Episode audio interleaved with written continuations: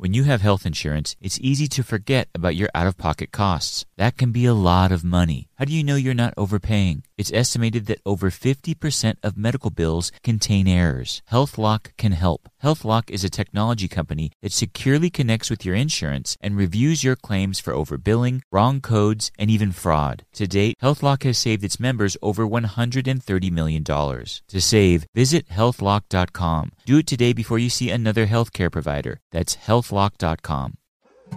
More Than a Movie is back with season two. I'm your host, Alex Fumero, and each week I'm going to talk to the people behind your favorite movies. From The Godfather, Andy Garcia. He has the smarts of Vito, the temper of Sonny, the warmth of Fredo, and the coldness of Michael. To the legend behind La Bamba, Lou Diamond Phillips. When I walked in, I didn't think I had a shot at Richie because John Stamos' picture was already up on the wall. Listen to More Than a Movie on the iHeartRadio app, Apple Podcasts, or wherever you get your podcasts. Hi, I'm Michael Rapaport. And I'm Kebe Rapaport. And together we're hosting Rapaport's, Reality Podcast. We have a passion for reality TV, and we're inviting you into our living room. We're dissecting the drama and we're giving praise to the single greatest form of entertainment on television today. That is right. Reality TV is the greatest form of entertainment on television today. Listen to Rapaport's Reality with me, Kebe Rapaport. And me, Michael Rapaport, on the iHeartRadio app, Apple Podcast, or wherever you get your podcast. Hey, everybody. Don't forget to leave a comment on Apple Podcast. It really helps us beat the big tech algorithm and the trolls. For those of you that haven't heard, we started a new video podcast called Fan Boogie that you can watch exclusively at redpilledamerica.com. All you have to do is become a backstage subscriber. Fan Boogie is the place where we help you bypass the entertainment gatekeepers. We talk about pop culture, woke Hollywood, and great movies, TV shows, and podcasts, as well as guide you towards content that the Hollywood gatekeepers try to bury. If you want to become a Backstage subscriber, you can get ad free access to our entire back catalog of audio documentaries as well as Fan Boogie. Just visit redpilledamerica.com and click join in the top menu. That's redpilledamerica.com and click join in the top menu. Now on with the show.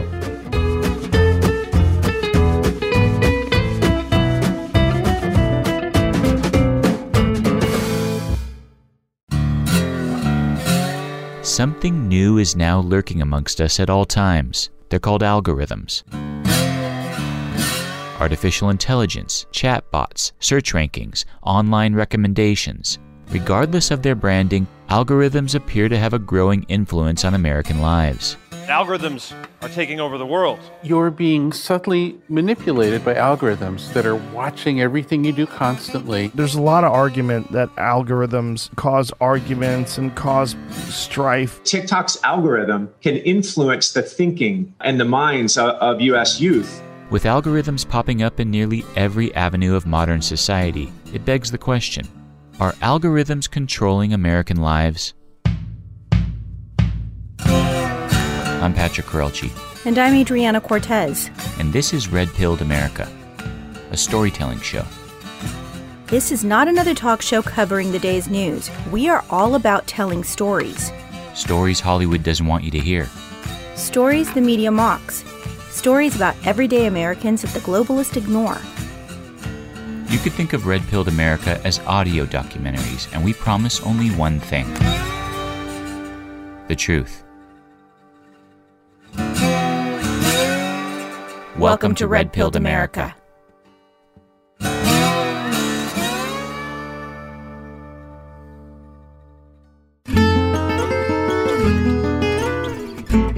Technical terms, an algorithm is a step by step action to be followed in calculations or other problem solving operations. They've been around at least as long as mathematics.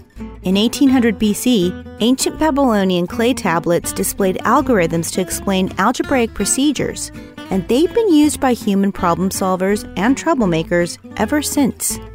The word algorithm began entering the American lexicon with the introduction of the personal computer.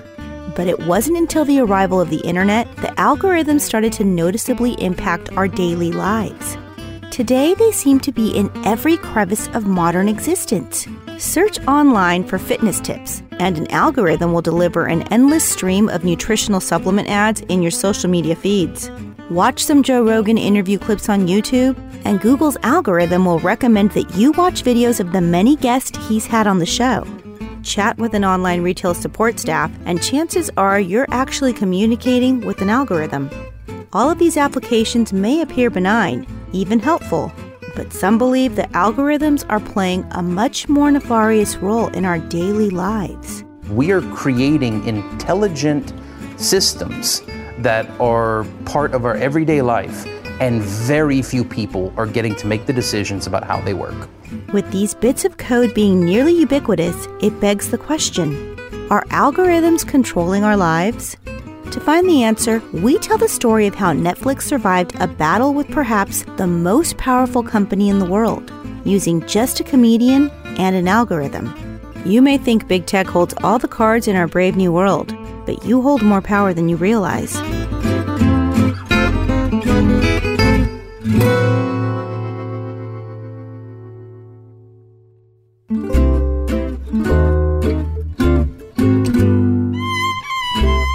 Was early October 2021 when a legendary funny man launched his new special.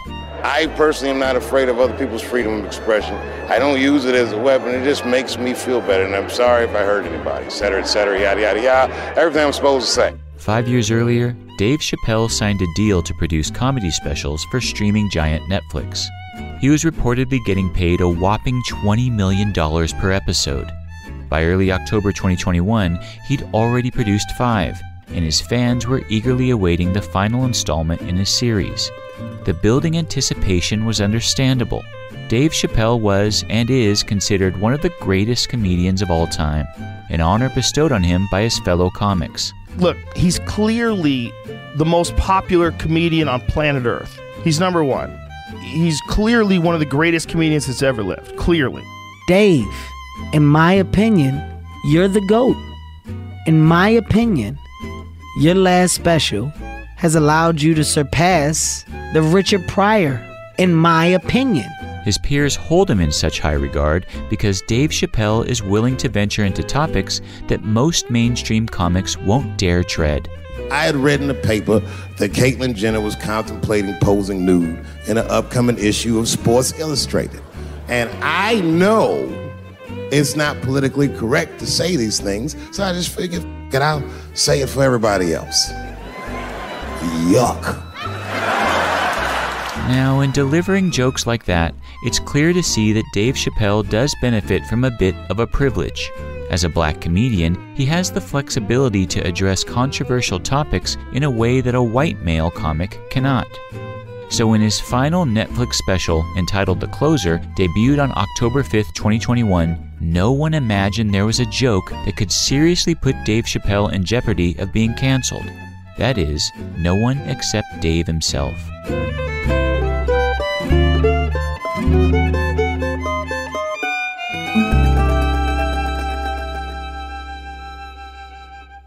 Starting from the first installment of his Netflix series, the funny man had taken comic jabs at the LGBTQ movement. Stuart educates me about this movement, you know what I mean? I didn't even know about it. He told me it's called LBGTQ.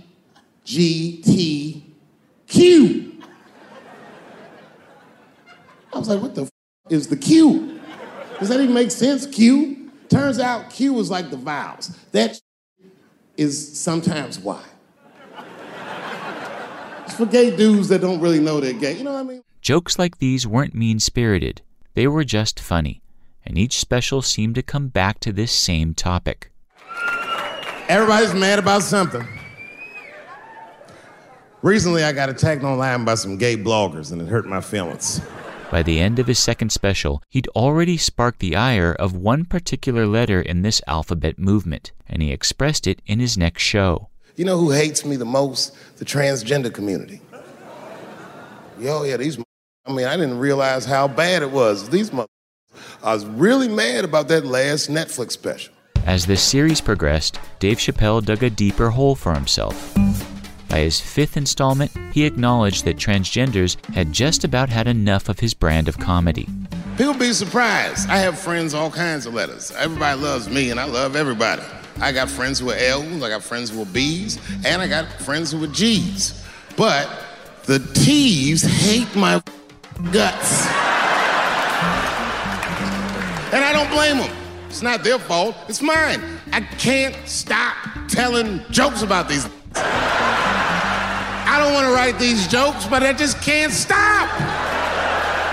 Apparently, a certain segment within the alphabet movement didn't appreciate Dave's jokes, but the comedian didn't care. By his final Netflix special, The Closer, he made them the central theme of his show. I'd like to start by addressing the LBGTQ community directly. I want every member of that community to know that I come here tonight in peace. He then proceeded to deliver one LGBTQ joke after another, including one that wove in a story about a rapper named DaBaby that had recently been canceled for disparaging gays. DaBaby was the number one streaming artist until about a couple weeks ago. Took a nasty spill on stage and said some uh, said some wild stuff about the LGBTQ community during a concert in Florida.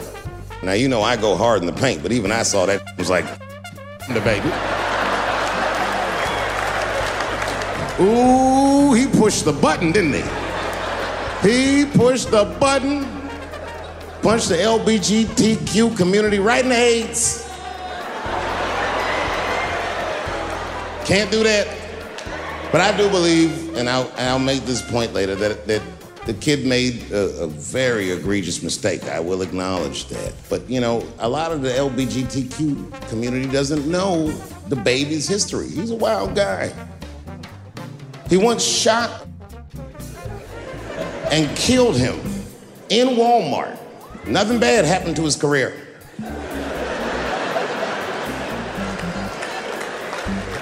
Do you see where I'm going with this? In our country, you can shoot and kill it, but you better not hurt a gay person's feelings.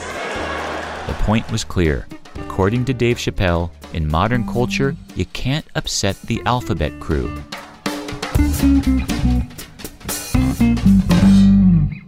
But it was all said in fun. The comedian was doing what he does, making people laugh with no boundaries. Dave's approach is why he's the most popular comic on the planet.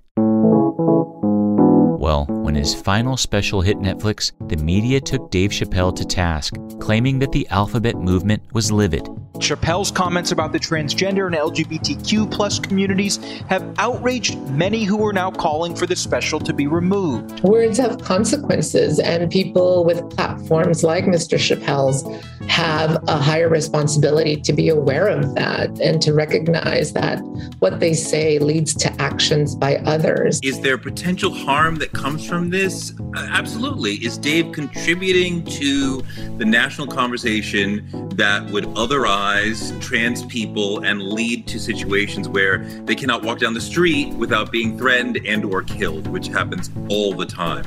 Absolutely, he's contributing to that. And the National Black Justice Coalition is calling on Netflix to remove the special from the streaming service. GLAAD weighing in, tweeting Dave Chappelle's brand has become synonymous with ridiculing trans people and other marginalized communities. And Jaclyn Moore, the executive producer of Dear White People streaming on Netflix, says she won't work with the streaming giant as long as they continue to put out and profit from blatantly and dangerously transphobic content. No comment so far from Chappelle or Netflix. As the controversy began to get traction, the media started to hone in on one person, the co head of Netflix, Ted Sarandos, attempting to pressure him into taking down Dave's special.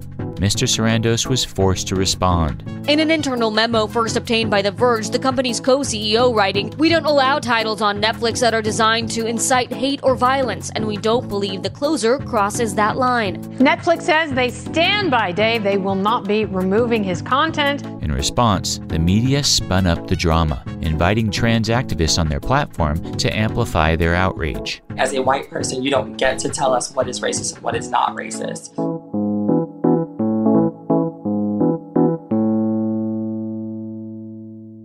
The co CEO of Netflix backing Chappelle, the conflict got raised up a notch. Today, a group of transgender employees at Netflix announcing plans to stage a walkout next week. October 20th is the date when trans employees of Netflix are planning a walkout in protest of statements made by their company's co CEO, in support of Dave Chappelle's latest comedy special, The Closer. Organizers of the Netflix walkout have accused the streaming giant of, quote, repeatedly releasing content that harms the trans community and continually failing to create content that represents and uplifts trans content. One of the employees, trans software developer Terra Field, had openly questioned Netflix's decision to air the special, tweeting, promoting TERF ideology, which is what we did by giving it a platform yesterday, directly harms trans people. With the media hyping the employee walkout, another Netflix comic came out in Dave's defense. And if you get down to Dave Chappelle's real feelings, he's a lovely person. He's one of the nicest people I've ever met in my life. He loves everybody. He's not a hateful soul. He's beyond jealous. He's just a guy who loves this art form called stand up comedy, and he tries to do his best navigating through this world of talking about things and saying outrageous things that get huge laughs or placating really sensitive groups that feel like they're in a protected class. And they equate any jokes with hate. And this is where they're wrong. Like, I'm telling you that Dave Chappelle does not hate anyone or anything. But even with the cover, the co CEO of Netflix started to feel the heat, and signs of a backpedal began to surface. Having initially defended Dave Chappelle and the show's popularity, the streaming behemoth has since softened its stance in the face of a swathe of public criticism. Netflix co chief executive officer Ted Sarandos said he screwed up his efforts to communicate with employees who were upset over the closer, of a recent comedy special by Dave Chappelle. What I should have led with in those emails was humanity, Mr. Sarandos said in an interview Tuesday evening. I should have recognized the fact that a group of our employees was really hurting. Mr. Sarandos said his remarks on content not causing real world harm was also an oversimplification and lacking in humanity. The next day, the upset Netflix employees delivered on their promise. The blowback to Dave Chappelle's latest comedy special, produced by Netflix, has reached a boiling point. Tonight, Netflix employees walking out of the company's Hollywood office after weeks of internal backlash. If your satire is punching down, you are being a bully. Yeah. Only a few dozen out of thousands of Netflix employees actually walked out. But to increase the optics, they were met by outside Alphabet comrades, and the media hyped the protest. Around 100 people have protested outside Netflix headquarters in California over the broadcast of a comedy special by Dave Chappelle. I'm out here because Dave Chappelle is harming our kids. He doesn't realize that the speech that he's putting out there is harmful. It's harmful to children. It's harmful Netflix employees staged this walkout at about 10:30 this morning over the new, now controversial The Closer on the streaming service. Those protesting Netflix's decision to release it say it ridicules transgender people. They say this is part of harmful content that negatively impacts vulnerable communities and is unethical entertainment. We didn't care what Dave Chappelle was doing until you come for our community. A small counter protest defending Chappelle arrived as well. We're America. Free speech. And I love all these people have free speech as well. I'm glad we can have a discussion. The angry Netflix employees, who'd been arguing for weeks that their lives were in danger because of Dave's jokes, proceeded to physically accost one of the counter protesters. Why is he breaking my sign? Breaking my sign. Don't have free speech rights. Don't have free speech rights of all of you. Oh, look, there's such a Protest organizers have released a list of demands, but it's unclear what the company's next steps will be. I think that next Netflix is going to have to put its money where its mouth is. This specific block of employees are galvanized to continue to hold them accountable. A controversy unfolding within the media giant, forced to listen to its workers.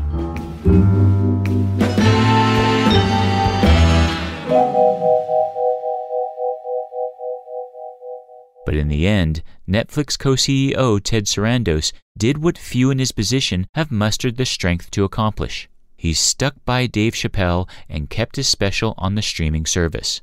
And if you listened carefully enough, a hint of the reason why seeped out into the media. In internal communications with employees, Netflix CEO Ted Sarandos argued that the special was popular with subscribers. To most observers, the entire affair appeared to be just another battle in the ongoing culture war. But it was much more than that. What the public had just witnessed was a new type of conflict. It was not your standard cultural skirmish. It was actually a battle between two algorithms, one created by Netflix and the other crafted by perhaps the most powerful corporation on the planet. This dramatic affair brought to the surface a conflict that's invisibly underway all around us. A conflict where algorithms battle for control of American culture. And the only promise is that it will escalate in the coming years. To fully understand the significance of this struggle, we have to explore the creation of these two algorithms one created by the likes and desires of the people, and the other crafted by a social architect looking to manipulate American culture.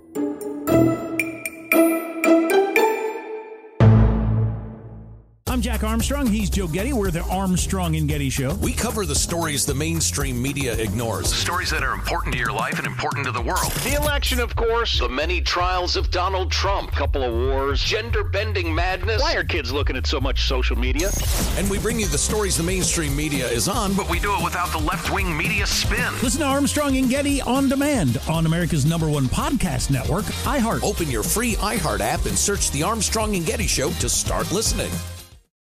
More Than a Movie is back with season two of the award winning film podcast, and this time with a lot more movies. I'm your host, Alex Fumero, and each week I'm going to talk to the people behind some of my favorite movies. From The Godfather, Andy Garcia. He has the smarts of Vito, the temper of Sonny, the warmth of Fredo, and the coldness of Michael. To the OG Spy Kid, Alexa Penavega. You had Carla Gugino, who's the coolest mom ever. You had Antonio, who's handsome, amazing, charismatic and then Carmen and Juni. I felt like a lot of other kids felt like this could be me. To the legend behind La Bamba, Lou Diamond Phillips. When I walked in, I didn't think I had a shot at Richie because John Stamos' picture was already up on the wall. Every episode will feature interviews with the biggest actors, directors, writers, and producers behind your favorite films and tap into the history of Latinos in film. Listen to More Than a Movie as part of the My Cultura Podcast Network, available on the iHeartRadio app, Apple Podcasts, or wherever you get your podcasts. Hey, I'm Jay Shetty, and I'm the host of the On Purpose podcast. On Purpose is dedicated to helping you be happier, healthier, and more healed. This week, I talked to Orlando Bloom in a rare interview where we went deep into how he got comfortable with fear, navigating the changes in relationships, and how to change the guilt and shame thought pattern. This conversation shows a never seen before side to Orlando Bloom and his unique life journey. I think we all struggle sometimes to really deeply believe that we are enough, that we're valued, that we're valuable. You know, we're imprinted by our parents from the age of zero to seven, right? Mm. I'm constantly trying to go like, how do I detach from my from this idea of what do, is that is that my baggage? It look like my baggage. I mean, I know. Oh, okay, that's mine. Let's unpack that. Listen to On Purpose with Jay Shetty on the iHeartRadio app, Apple Podcast, or wherever you get your podcasts.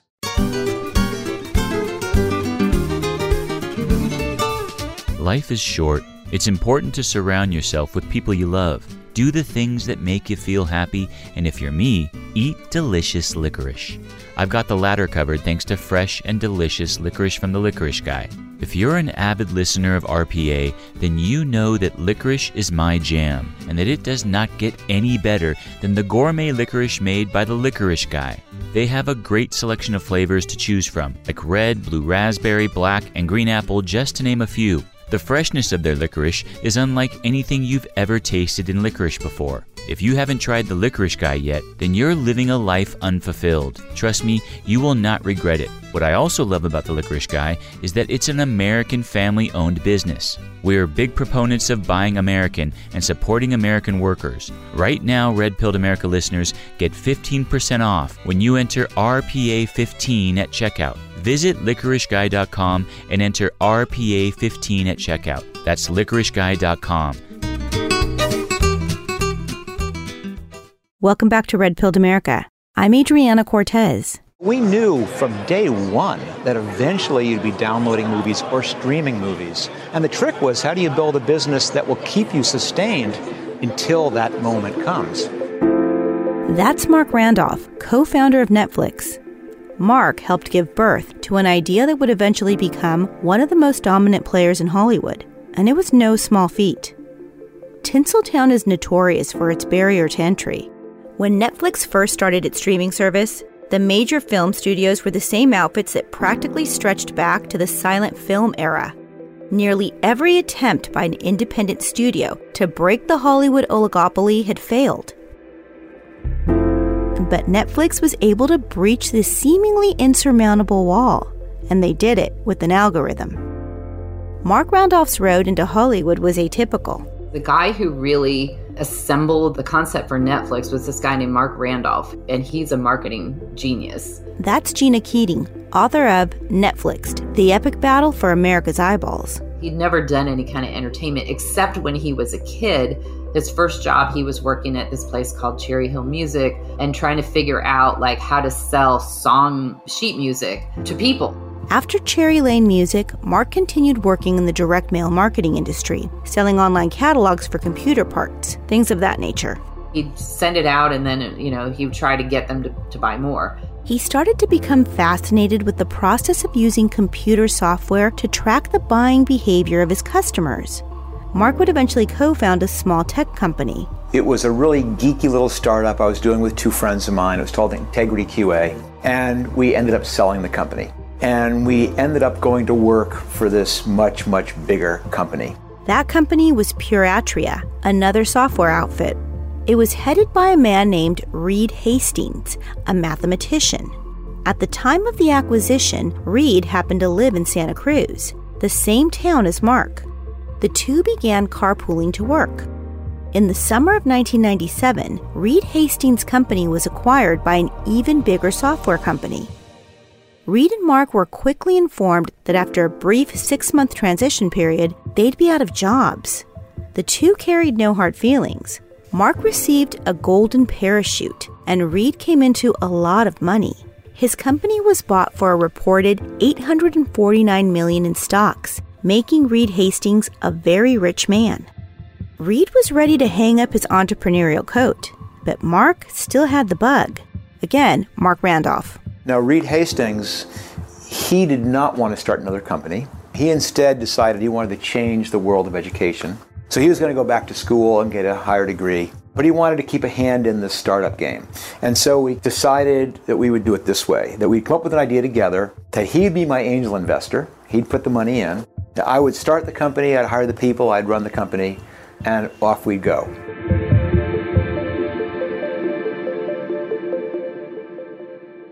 But they weren't going anywhere without an idea. And so the way we looked for an idea was this. On these commutes that we had, that was about maybe an hour each way to and from Sunnyvale, where the office was, uh, we would brainstorm ideas. They had no preconceived criteria for what kind of product they wanted to sell. But they did know one thing it had to be an e commerce business. And that was clear because at the time, one man was making some noise in that arena. Hi there, who are you? I'm Jeff Bezos. And what, your, what is your claim to fame? I'm the founder of Amazon.com. By the summer of 1997, all eyes were on Jeff Bezos and his e commerce startup Amazon.com. The company was conceived in the spring of 1994. I came across a startling fact. In the spring of 94, web usage was growing at 2,300% a year.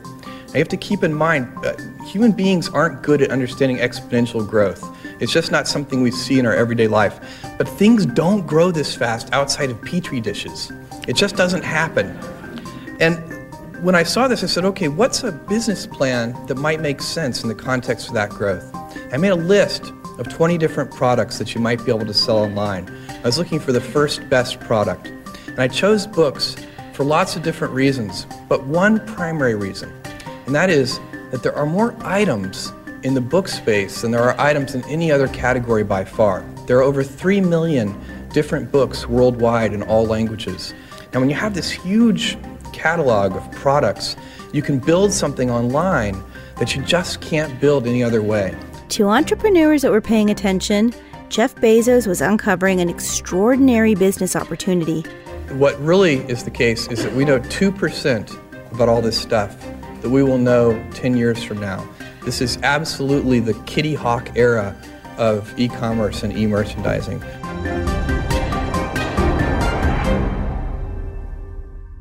Again, Marc Randolph. All I wanted to do was sell something on the internet. And the internet was pretty new, it was probably five years old. E commerce had just started. Jeff Bezos' Amazon was only selling books, if you can imagine a time like that. But my career earlier on was a direct marketing guy and a catalog guy and a mail order guy. And so I immediately saw how powerful the internet could be for selling something. So I wanted to sell something on the internet. And the other criteria I had is I wanted it to involve personalization because I saw the internet as being this amazing tool for delivering a custom experience to each individual user. So that was where it started.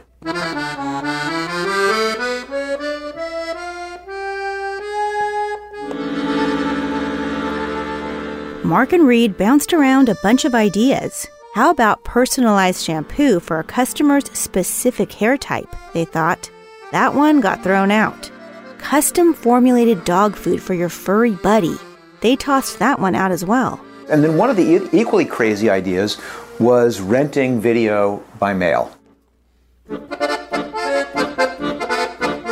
And that came because we looked at Amazon and went, wow, these guys are doing books. What other huge categories are there that we could bring onto the internet? And we said, maybe we could just sell movies. And went, nah, you know, commodity, but video rental is interesting. At the time, movie rentals were distributed using VHS cassette tapes, which were about the size of a regular hardcover book. And it was a massive industry. This was an $8 billion category, but locked up by Blockbuster. There's one on every corner. Regardless, Reed Hastings liked the idea. He'd once gotten a $40 late fee when returning a movie to Blockbuster, the VHS movie rental chain at the time. The experience left a bad taste in his mouth. He was excited about the idea and decided to do a little market research. And I ran to one of my favorite venture capitalists and told him how we were going to rent VHS cassettes by mail, and it was a, a $10 round trip because it's $4 to mail a VHS. That's Netflix co founder Reed Hastings. He looked at me and he said, You know, you're a good engineer, but you have no idea what you're doing. If the cost of shipping the videos round trip wasn't enough to kill the idea, VHS cassette tapes were fragile and cost about $100 a pop. Shipping breakage alone would likely erase all of their profit margin, so they abandoned the idea. The two continued to brainstorm. Nothing else was rising to the top.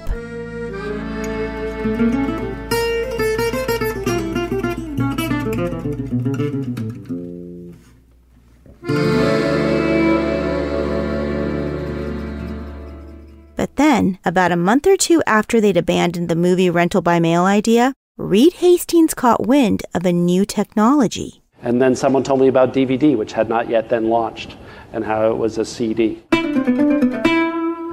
We heard about this thing called the DVD, and it was brand new. It was in test market, and it was going to be a thin disc about the size of a music CD. And that gave us this idea that maybe this could be the key to unlocking an idea we'd already thought of and rejected. That we could mail DVDs to people in the US mail. And so rather than thinking about it, rather than going to work and writing a business plan, or rather than going home and working on a pitch deck or something stupid like that, we go, let's just figure out right now whether the basic tenet of this idea is viable. And so we turned the car around mid commute and drove back down to Santa Cruz and went and looked for a DVD. But of course, there's no DVDs available. It's in test market in only a few cities. So we decided to settle on buying a used music CD from a record store right down the street down there in Santa Cruz. And then we went two doors down and bought a little envelope, like a little pink gift envelope you'd put a greeting card in. And I weighed it, and it weighs, you know, 0.6 of an ounce, so you could mail it for one stamp. And so I stuffed a bunch of CDs and they put them, mailed them to myself, And then I had to wait for 24 hours to see him come home, to see are they going to be all shattered into bits along with my idea. And then, you know, the next day at 3 o'clock, the postman arrives, and I rip open the envelopes, and the first one's in good shape, and the second one's in good shape, and the third one's in good shape. And I'm like, this sucker is to work!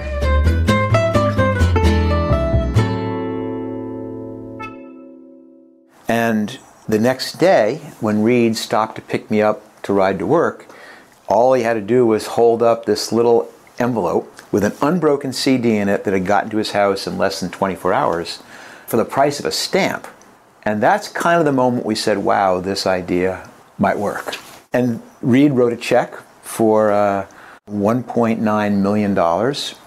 I went out fundraising for an additional $100,000 to try and get other people to buy in, to at least give us some sense whether the idea was a valid one or not. And we raised $2 million in all.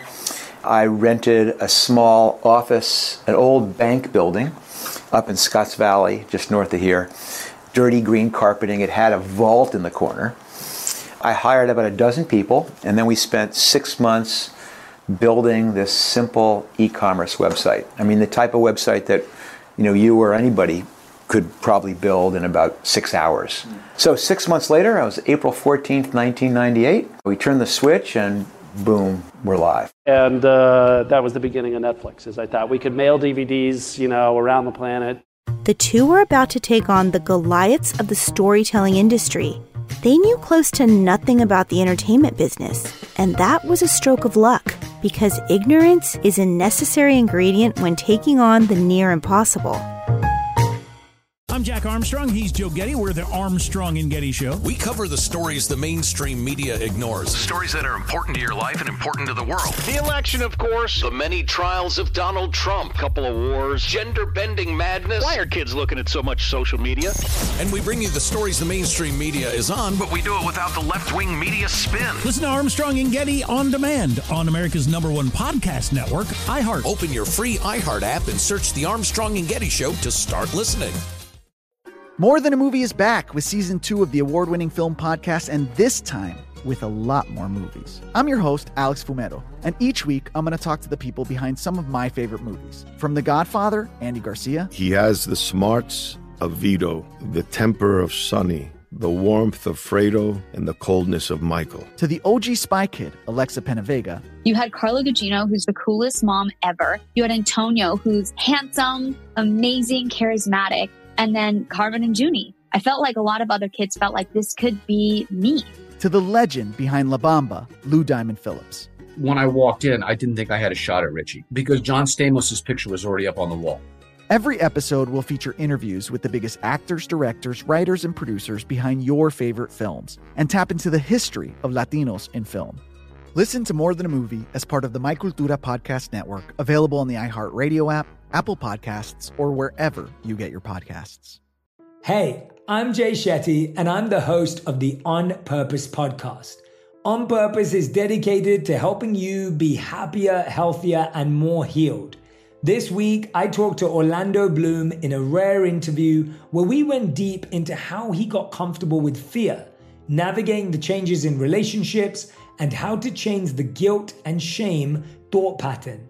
This conversation shows a never seen before side to Orlando Bloom and his unique life journey. I think we all struggle sometimes to really deeply believe that we are enough, that we're valued, that we're valuable. You know, we're imprinted by our parents from the age of zero to seven, right? Mm. I'm constantly trying to go like, how do I detach from my from this idea of what do, is that is that my baggage?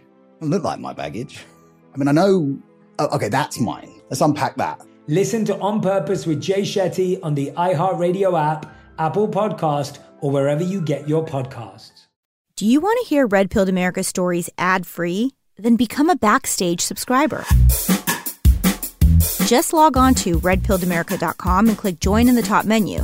Backstage subscribers also get ad free access to our brand new video podcast called Fan Boogie. Fan Boogie is the place where we help you bypass the entertainment gatekeepers. We talk about pop culture, woke Hollywood, drama in the media, and great movies, TV shows, and podcasts, all as we guide you towards content that the Hollywood gatekeepers try to bury. Go to redpilledamerica.com right now and click join in the top menu. Join today and help us save America one story at a time.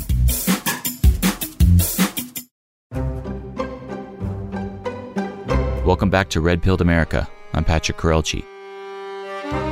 So on April 14th, 1998, Marc Randolph and Reed Hastings launched Netflix, a DVD movie rental by mail e commerce business. At the time, no one believed their company could survive. Less than 1% of households owned a DVD player, and they cost a mini fortune, nearly $600. And perhaps even worse, Blockbuster and Hollywood Video dominated the movie rental industry, so they had to come up with a plan to overcome these mammoth obstacles. Again, Gina Keating, author of Netflixed, The Epic Battle for America's Eyeballs. Their idea was we're going to recreate a video store online. And we're not just going to put up pictures and get you to order it. We want to make it like the experience that you have at a video store. We launched, we had maybe $100,000 that first month. Okay, so it's a million dollar run rate. And we're going, oh my gosh, a million dollar run rate. We have made it. And then you go, how big is Blockbuster? A single store does about a million dollars, but there's 9,000 stores. I mean, this company is doing $6 billion a year. It's just the idea that you're ever, you're ever going to take that on is just like absurd. It took us a year and a half to kind of find the business model that actually finally would unlock this. And the business model that finally unlocked it was combination of two things. It was this no due dates, no late fees, keep the disc as long as you want model, and subscription. Marc believed that people would be willing to pay a monthly subscription to get access to their library of movies, and customers could keep the movies as long as they wanted, with no late fees, the thing that people hated most about blockbuster rentals. Now, in the beginning, Netflix co founder Reed Hastings played more of an investor's role. He went off to make a difference in the world of education and left Netflix CEO Marc Randolph to deal with the day to day of this new venture and Marc was about to put his fascination with direct marketing to work. Again, Gina Keating. So they literally went into the video stores and looked around and tried to figure out like do the the wall? How do we recreate the wall with the new arrivals? How do we do the guy that will tell you at the desk what you should watch? If you like this, you will like this. Try this. Marc wanted to create a user interface that basically doubled as a market research tool. And they made sure that that user interface was loaded with ways to watch the people who went on that site. So every single thing that you did, they were testing, and not everybody saw the same interface. It was different interfaces for different places. And this notion wasn't just a random shot in the dark. Amazon.com was having extraordinary results with their own recommendation algorithm, and the media was taking notice. A while ago, I bought a few books from Amazon. This time, after I logged on, the computer greeted me back, welcoming me by name. Is this you? That's me. That's you. That's me. Okay. Uh-huh. The computer also remembered my past orders, and after comparing me with other customers who'd bought the same books, it calculated which new books I might like to buy. The Untouchable, The Comfort of Strangers, Death in Summer, Breakfast on Pluto, I Married a Communist. That's awfully good. I mean, frankly, that's very good because I've already bought two of those books in bookstores. It was becoming clear that an e commerce outfit could have unprecedented access to the likes and desires of its customers. And in the case of Netflix, they even had an advantage over Amazon in this area. Again, Gina Keating. Netflix has a really specialized platform and they track their customers really closely. And with Amazon, they don't, I mean, even though, yes, they have that recommendation algorithm as well, it's for a lot of stuff, you know? And you go to Amazon for a lot of different use occasions, right? You're not always buying for yourself. Whereas with, with Netflix, you always pretty much are. It's like, I'm picking a movie for me, and this behavior is me. But with Amazon, it can be, oh, I'm buying a one time present for my friend's two year old or something like that.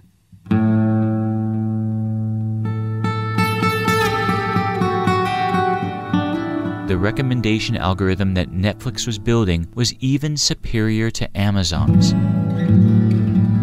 And they would need it to be, because Netflix was about to be attacked from every angle imaginable. Coming up on Red Pilled America.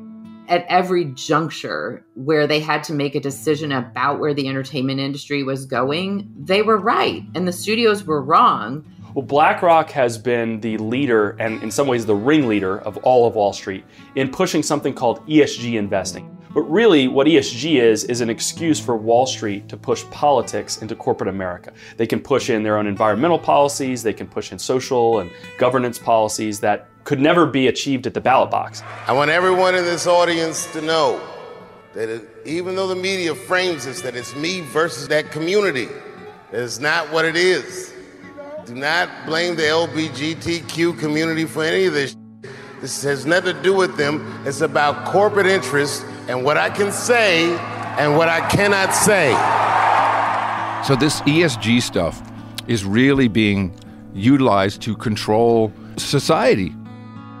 Red Pilled America is an iHeartRadio original podcast. It's produced by me, Adriana Cortez, and Patrick Courrielche for Inform Ventures. Now you can get access to our entire back catalog of episodes and our behind the scenes podcast by becoming a backstage subscriber. To subscribe, just visit redpilledamerica.com and click join in the top menu. That's redpilledamerica.com and click join in the top menu. Thanks for listening.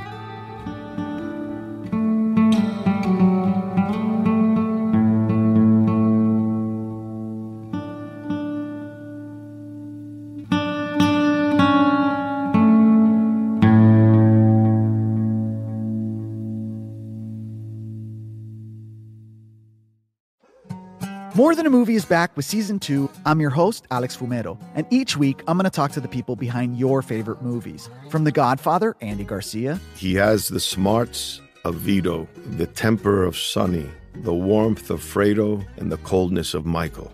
to the legend behind La Bamba, Lou Diamond Phillips. When I walked in, I didn't think I had a shot at Richie because John Stamos' picture was already up on the wall. Listen to More Than a Movie on the iHeartRadio app, Apple Podcasts, or wherever you get your podcasts. Hi, I'm Michael Rapaport. And I'm Kebe Rapaport. And together we're hosting Rapaport's Reality Podcast. We have a passion for reality TV, and we're inviting you into our living room. We're dissecting the drama and we're giving praise to the single greatest form of entertainment on television today. That is right. Reality TV is the greatest form of entertainment on television today. Listen to Rapaport's Reality with me, Kebe Rapaport. And me, Michael Rapaport, on the iHeartRadio app, Apple Podcast, or wherever you get your podcast. I'm Jack Armstrong. He's Joe Getty. We're the Armstrong and Getty Show. We cover the stories the mainstream media ignores. Stories that are important to your life and important to the world. The election, of course. The many trials of Donald Trump. Couple of wars. Gender bending madness. Why are kids looking at so much social media? And we bring you the stories the mainstream media is on, But we do it without the left wing media spin. Listen to Armstrong and Getty on demand on America's number one podcast network, iHeart. Open your free iHeart app and search The Armstrong and Getty Show to start listening.